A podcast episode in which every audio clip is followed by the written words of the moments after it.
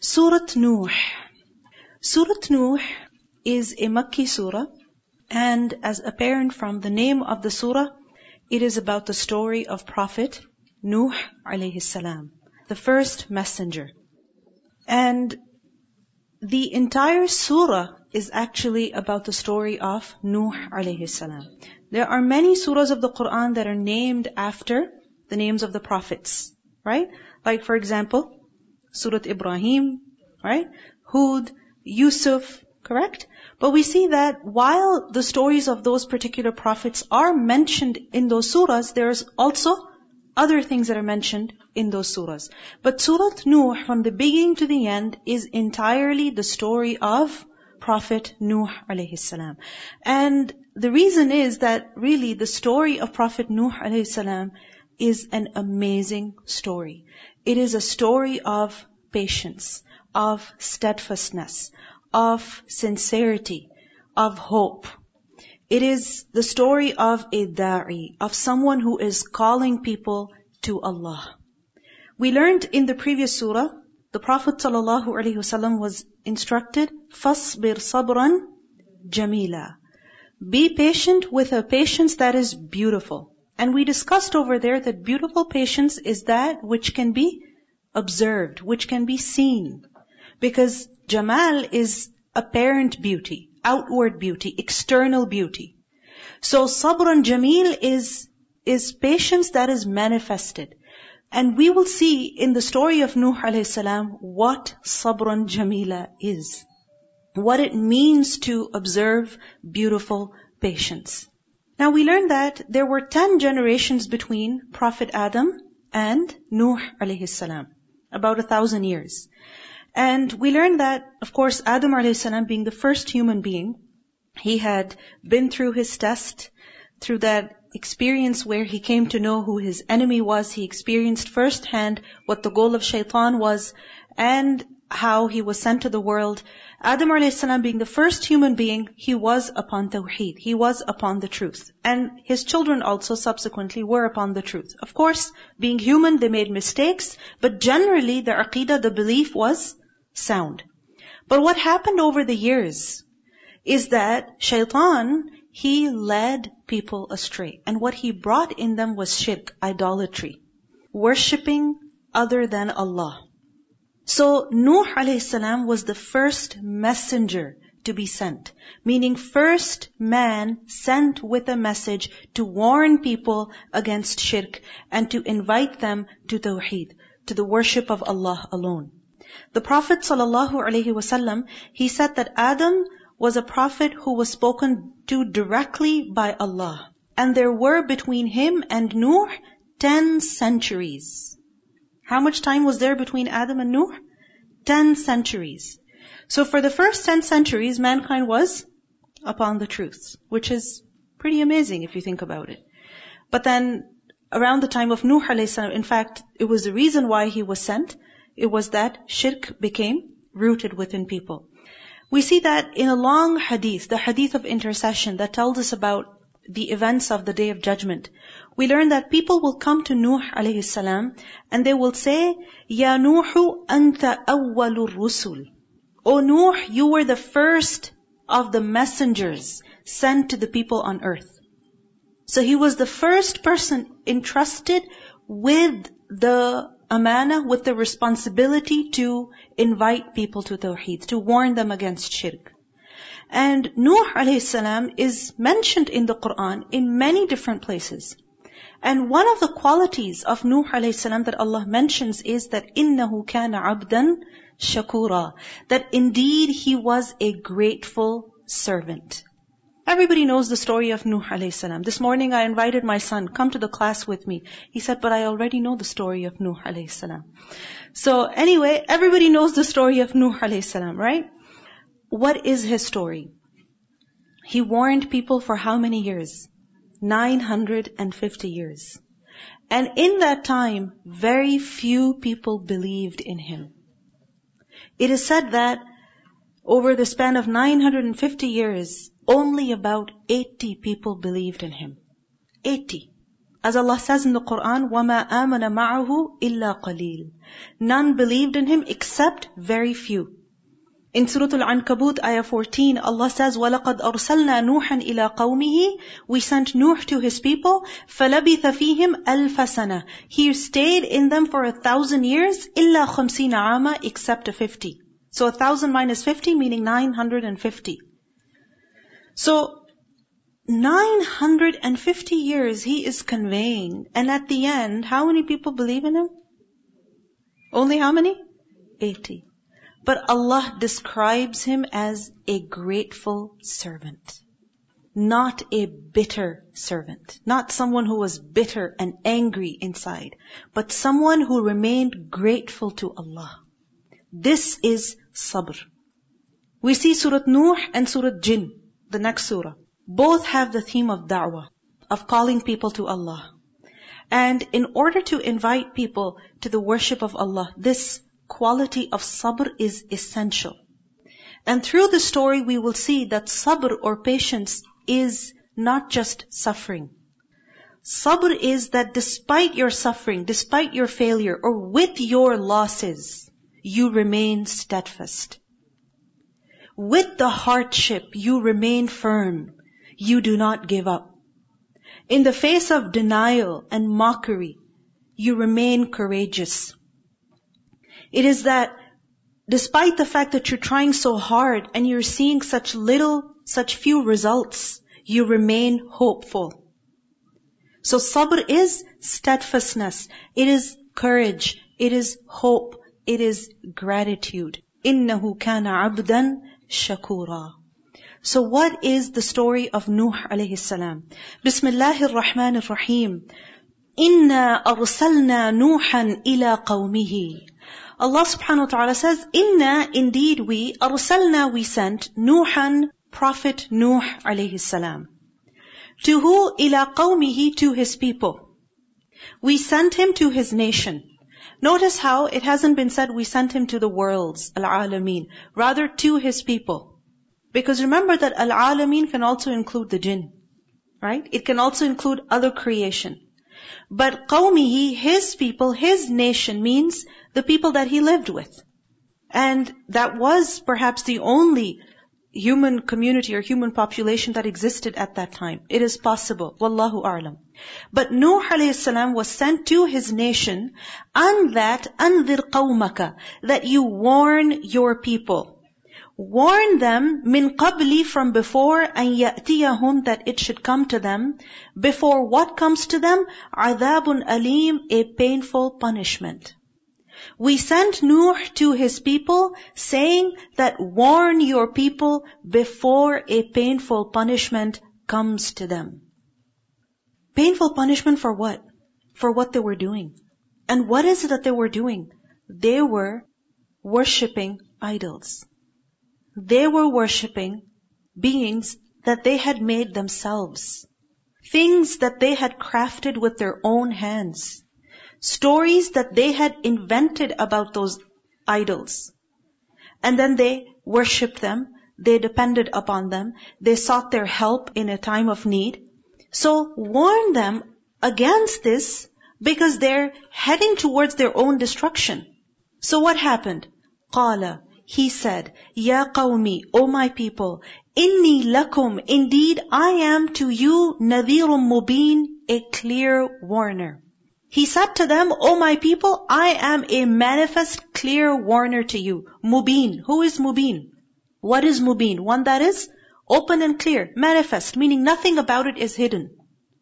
So I am openly, clearly warning you without hiding the truth from you. Even if you do not like to hear the truth.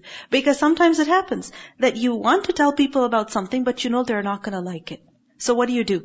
You pick and choose. You leave out certain things that you know they will be offended with. So nadhirum mubin, I am clearly, openly warning you. I'm not hiding anything from you. What do we see here? Nuh alayhi salam, when he addresses his people, he says, Ya qawmi. O my people. And this is something we see mentioned repeatedly in the Quran. That when the prophets addressed their nations, they didn't say, Oh you sinners. They didn't humiliate them or embarrass them in the way that they addressed them. Rather, they developed a link with them. Why? In order to take them in confidence, in order to show that they were one of them. So, Nuh salam did not come to his people as an outsider. He established a link. He established some common ground with them. Why? So that people would not feel threatened by him and his message. They would welcome him and they would welcome whatever he would say. And this is something so true.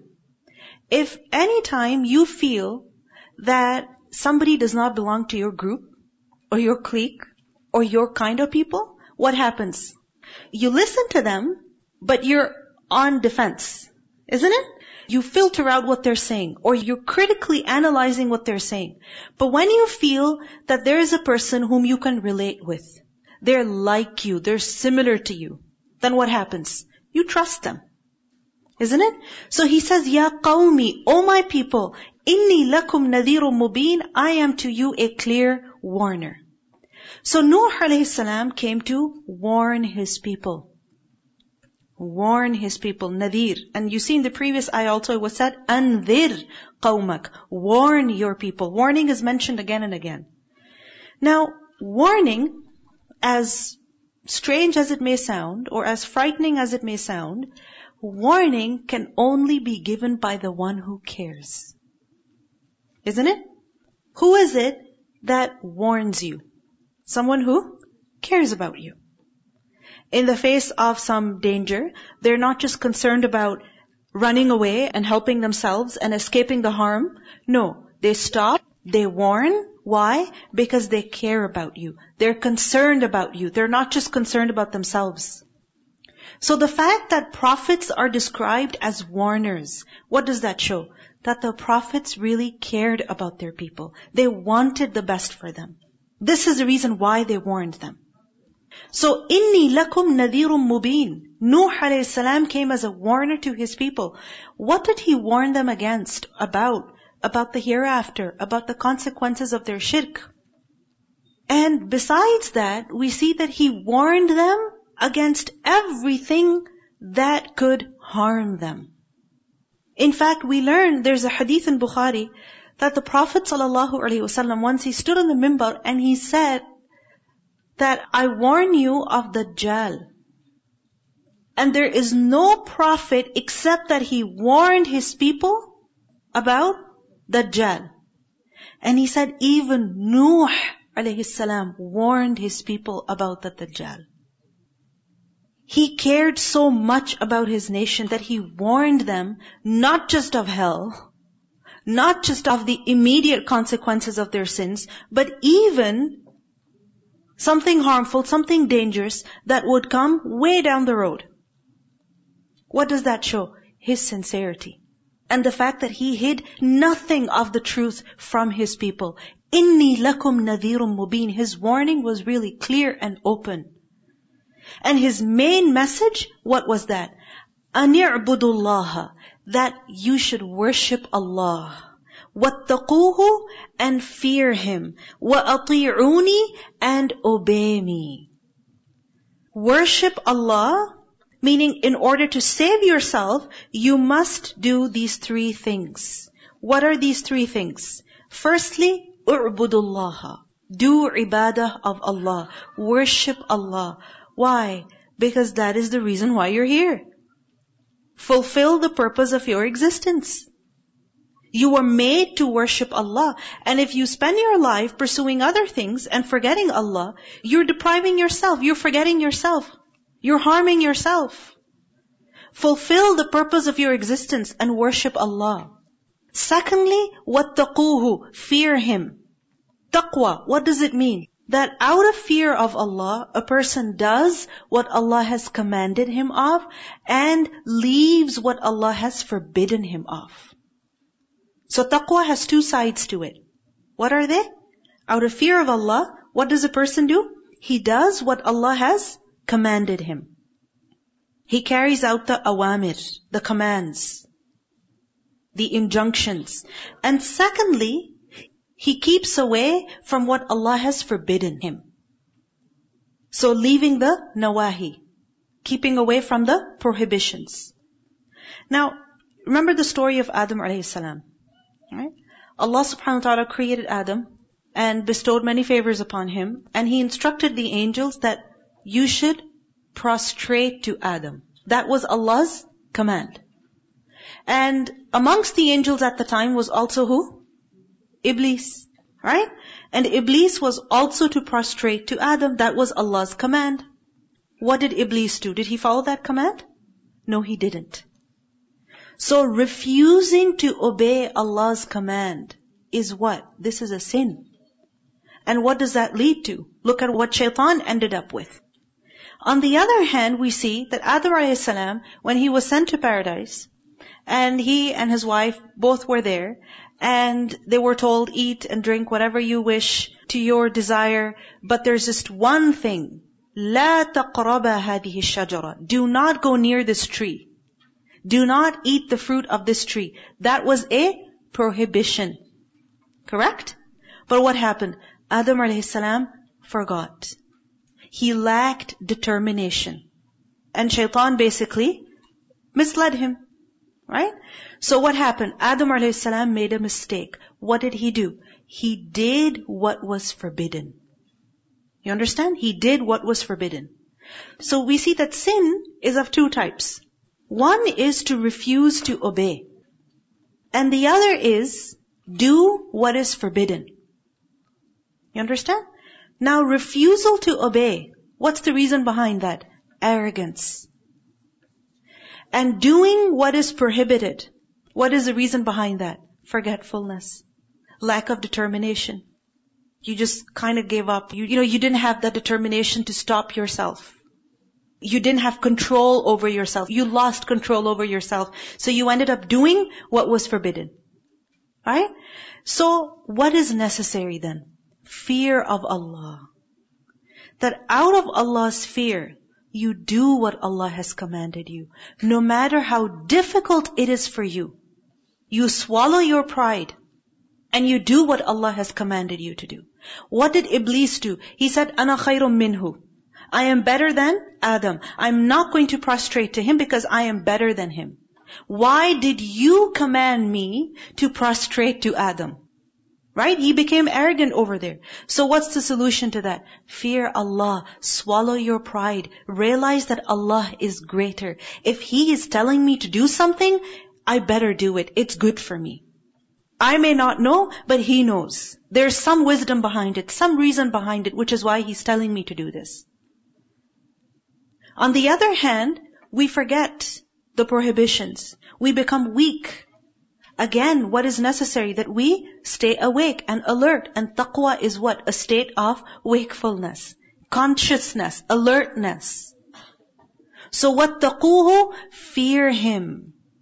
Meaning do not forget Him so you can remain on the right path. Thirdly, what's the third thing that he said to his people? وَأَطِيعُونِي And obey me. Me as in Nuh alayhi salam. So obey the messenger. Meaning obey the one who has come to you from Allah to save you. Don't obey shaitan who has come to destroy you, to harm you. Obey the messenger. So, what are the three goals of a da'i? The one who's calling people to Allah. What is he inviting people to? What do we learn from this ayah? He's inviting people to, firstly, the worship of Allah. So teach ibadah. Teach people how to worship Allah, what to do, when to do, why, and how. Secondly, nurture taqwa, develop taqwa.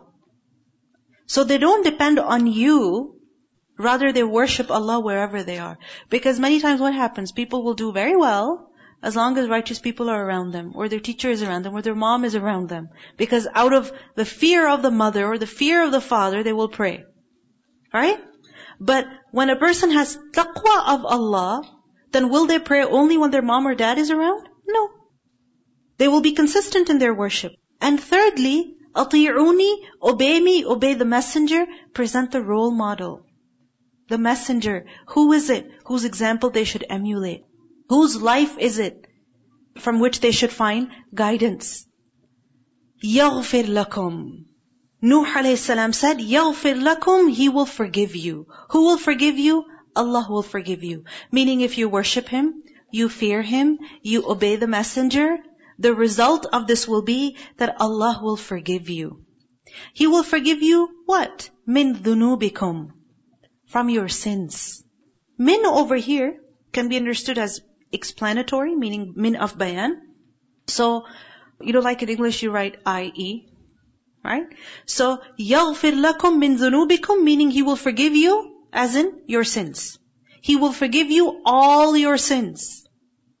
If you leave your shirk and you worship Allah, you observe taqwa, you obey the messenger, the benefit of this is that Allah will forgive you all your sins. We see that when a person accepts Islam, then what happens? All their previous sins are forgiven. The Prophet ﷺ, he said that al-Islam yahdimu ma kana qablahu. That when a person surrenders, he submits to Allah, he accepts Islam, then what does that act do? It destroys whatever was done before it. Meaning whatever sins were committed before it, they are finished. Yahdimu. So يَغْفِرْ لَكُم مِّن ذُنُوبِكُم Another interpretation of this is that min means some of. He will forgive you some of your sins. Not all, but some. Which ones? Those that you committed against Allah. Yes, He will forgive you for that. But the sins that you've committed against people, the injustices that you've committed against them, the harm that you've caused each other, you have to fix that. Remember that at the Treaty of Hudaybiyah, you know, the man when he came and he was discussing things with the Prophet ﷺ and he was touching his beard again and again. Remember one of the companions? He got really offended and he struck his hand and, you know, he said, keep away from my messenger. Right? And when he asked who is this, he found out that it was his nephew. Right? And he got upset with his nephew that here you are, hitting me and stuff like that, while till today I am paying off blood money because of the murders that you committed. Remember that story? And that companion, what is his story? He was from Ta'if, right? And he had attacked a caravan or something. This was before Islam. And he had killed a few people, taken their money, and he's like, now there's no way I could go back. And you know what? I actually like Islam. I actually like Muslims. And he went to Medina, he embraced Islam. So the Prophet ﷺ said, I accept your Islam, but the crimes that you've committed, I don't accept that. Meaning, I'm not going to defend you in that. You have to deal with it. The injustice that you've caused other people, you have to make the amends. Right? So, يَغْفِرْ لَكُم مِّن ذُنُوبِكُم He will forgive you some of your sins, meaning the sins that you've committed against Him in relation to Allah. But those that you've committed against each other, you still have to fix those. وَيُؤَخِّرْكُمْ And He will delay you إِلَى أَجَلٍ مُسَمَّى Until a specified term.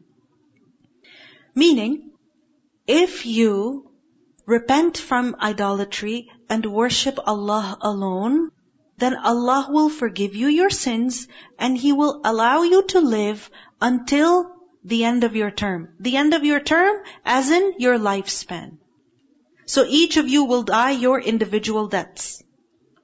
Which means that if you don't accept Islam, if you continue in your wrong ways, then fear God's punishment that can destroy all of you at once. Inna ajal Allahi. And then he warns them that indeed the ajal, the time set by Allah, إِذَا جَاءَ When it comes, لَا يُؤَخَّرُ It is not delayed. Meaning, how long are you going to live in this world anyway? Death is inevitable. And if you continue in your wrong ways, then fear God's punishment.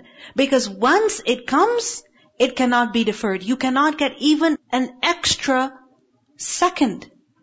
لو كنتم تعلمون if only you knew. So here Nuh a.s. is making clear that if you repent to Allah and mend your relationship with Him, then what will happen? Then Allah will forgive you and He will allow you to live, He will allow you to enjoy your life. And if that is not the case, then sooner or later you will see the consequences of your crimes against Allah. The sins that you're committing against Him. We see that forgiveness of sins is a means of respite in this world, further respite in this world. that when a person seeks forgiveness from Allah, then Allah subhanahu wa ta'ala gives him more time. More time to do what? To do more good. So good deeds, they increase lifetime. The Prophet sallallahu alaihi wasallam he said that وَلَا يَزِيدُ فِي الْعُمْرِ إِلَّا الْبِرِّ Nothing increases lifespan except bir, piety. The more good a person does, the more chances Allah will give him to live on and increase in his goodness.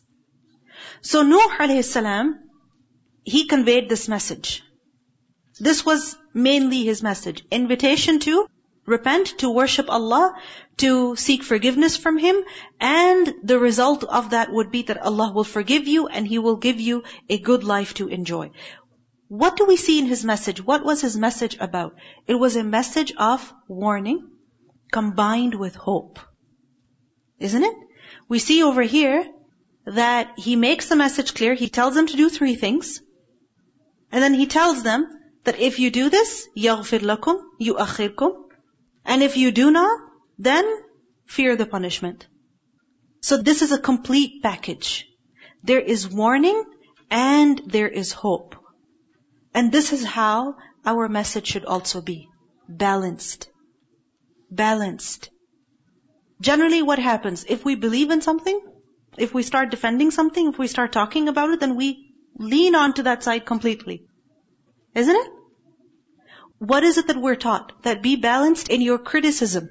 Right? Be balanced in your message. So here we see combination of warning and hope. Now remember that Nuh a.s. conveyed for how many years? Hmm? 950 years.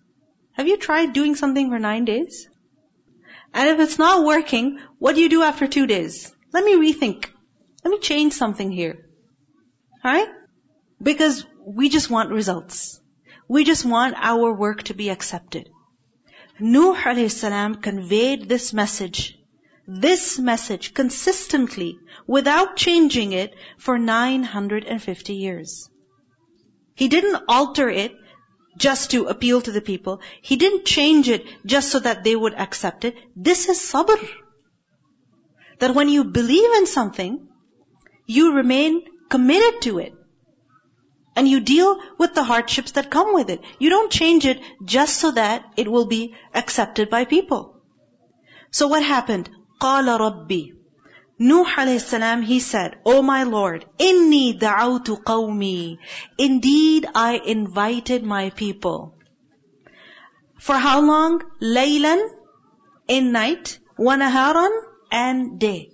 I called my people by night and by day.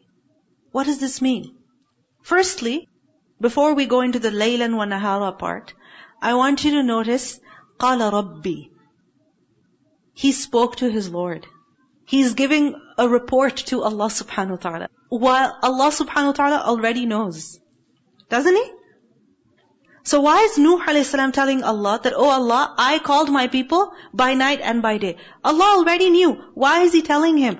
Because He's talking to His Lord. He's talking to his Lord. He's making a complaint over here. That, oh Allah, I have done my best. But these people are not believing.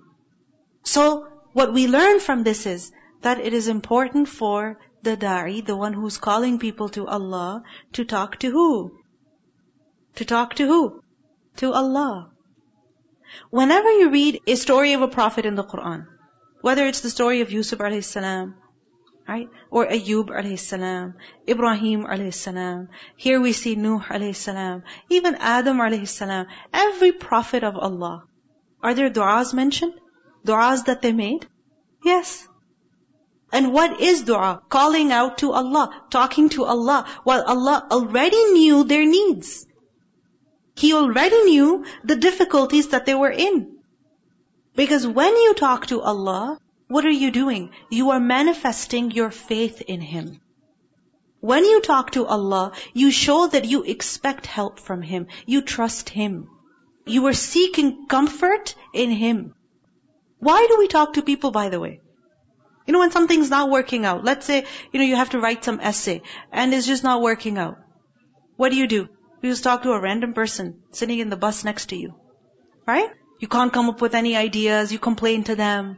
You know, I came up with this idea, but my group didn't really like it and my TA didn't really approve of it. So, you know, I'm out of ideas. Random people, right? We talk to them. Why? Because we as human beings need to talk. You know, the stuff that builds up inside needs to come out. It must come out. But the thing is that when you're talking to people, there's always a risk over there. What is that risk? That either they will judge you, and from this day onwards they will treat you differently, right? Or that if it's a very private, confidential matter, what if they tell everybody about it? Isn't it? Or they might advise you with something that is not really great. I'm not saying don't talk to people. What I'm saying is talk to Allah more. Because that is what the prophets did. Especially when you're doing something for the sake of Allah and you're having trouble with it or in it, any kind of difficulty you're facing in it, seek help from who? From Allah. You know, for example, the essay, if you're having difficulty with it and you talk to your group and you talk to your friends and you talk to your mom and you talk to your grandmother even, but you don't talk to the TA and at the end you don't submit it correctly, then can you say that, oh well, I did my best. I even took help. I even discussed it with people. You discussed it with many people, but you did not discuss it with the right person. Isn't it? So seek help from where the help will come. قال ربي He said, Oh my Lord, إني دعوت قومي ليلا ونهارا I called my people by night and by day. What does it mean by this? I call them by night and by day. He called them in the night. When the night was over, then he called them in the day. And then when the day was over, he called them in the night. And then when the night was over, then he began again in the day. What does it mean? Continuously, non-stop. For how long? For how many years? 950 years. Continuously. Inshallah, this December, it will be nearly five years since we started this course. We started at end of January, February, something like that. Right? So about five years. And yes, we came on the weekends, but it seems like, wow, we've been doing this for such a long time. Right? And regardless of how many tests we've done or what, we feel good about the fact that we started it and now inshallah we're reaching the end. Five years we were committed to this. But if you compare this to the 950 years of Nuh a.s. doing da'wah, not on the weekends, night and day, not five years, 950 years. What have we done? إِنِّي دَعَوْتُ قَوْمِي لَيْلًا وَنَهَارًا by night and by day, continuously, non-stop. Because the thing is that something that matters to you, something that's important to you, then you do it no matter where you are, what stage of your life you're in, it doesn't matter what's going on. You'll do it. You'll make time for it. You know, like people who like shopping, they will find a mall even at Niagara Falls. I mean, there's lots of shops over there, but you know, they'll find one in downtown like a small city. Like a no-name city even. They'll find shops over there. Because they like shopping. So when they're out, it doesn't matter whether they're hungry, it doesn't matter whether they're jet lagged. It doesn't matter whether there's only a few shops around. They'll find something to buy. Right? So, what you're passionate about, it doesn't matter whether it's night or day. People who like to eat something, it doesn't matter whether it's 3 a.m. or 3 p.m. They'll find it, they'll eat it. Yes. I went to a workshop where the presenter was talking about uh, the difficulty of writing a novel. And she said she put a survey on her Facebook asking, what do you think is the most difficult thing about writing a novel? And then most of the people said not having enough time. So she wrote a list of what people mostly said and she said the number one response I got was not having enough time.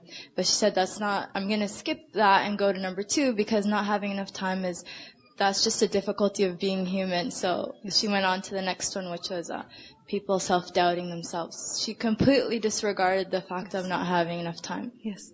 I know um, nasheed artists, and they were saying that, you know, when they would write their nasheeds, as they're mowing the lawn, right? They have this idea in their head to stop the lawnmower, take out their notebook, and write it down. Right? And then they're sitting, they were volunteering somewhere and as they're sitting waiting for somebody, you know, take out the notebook and write their ideas down.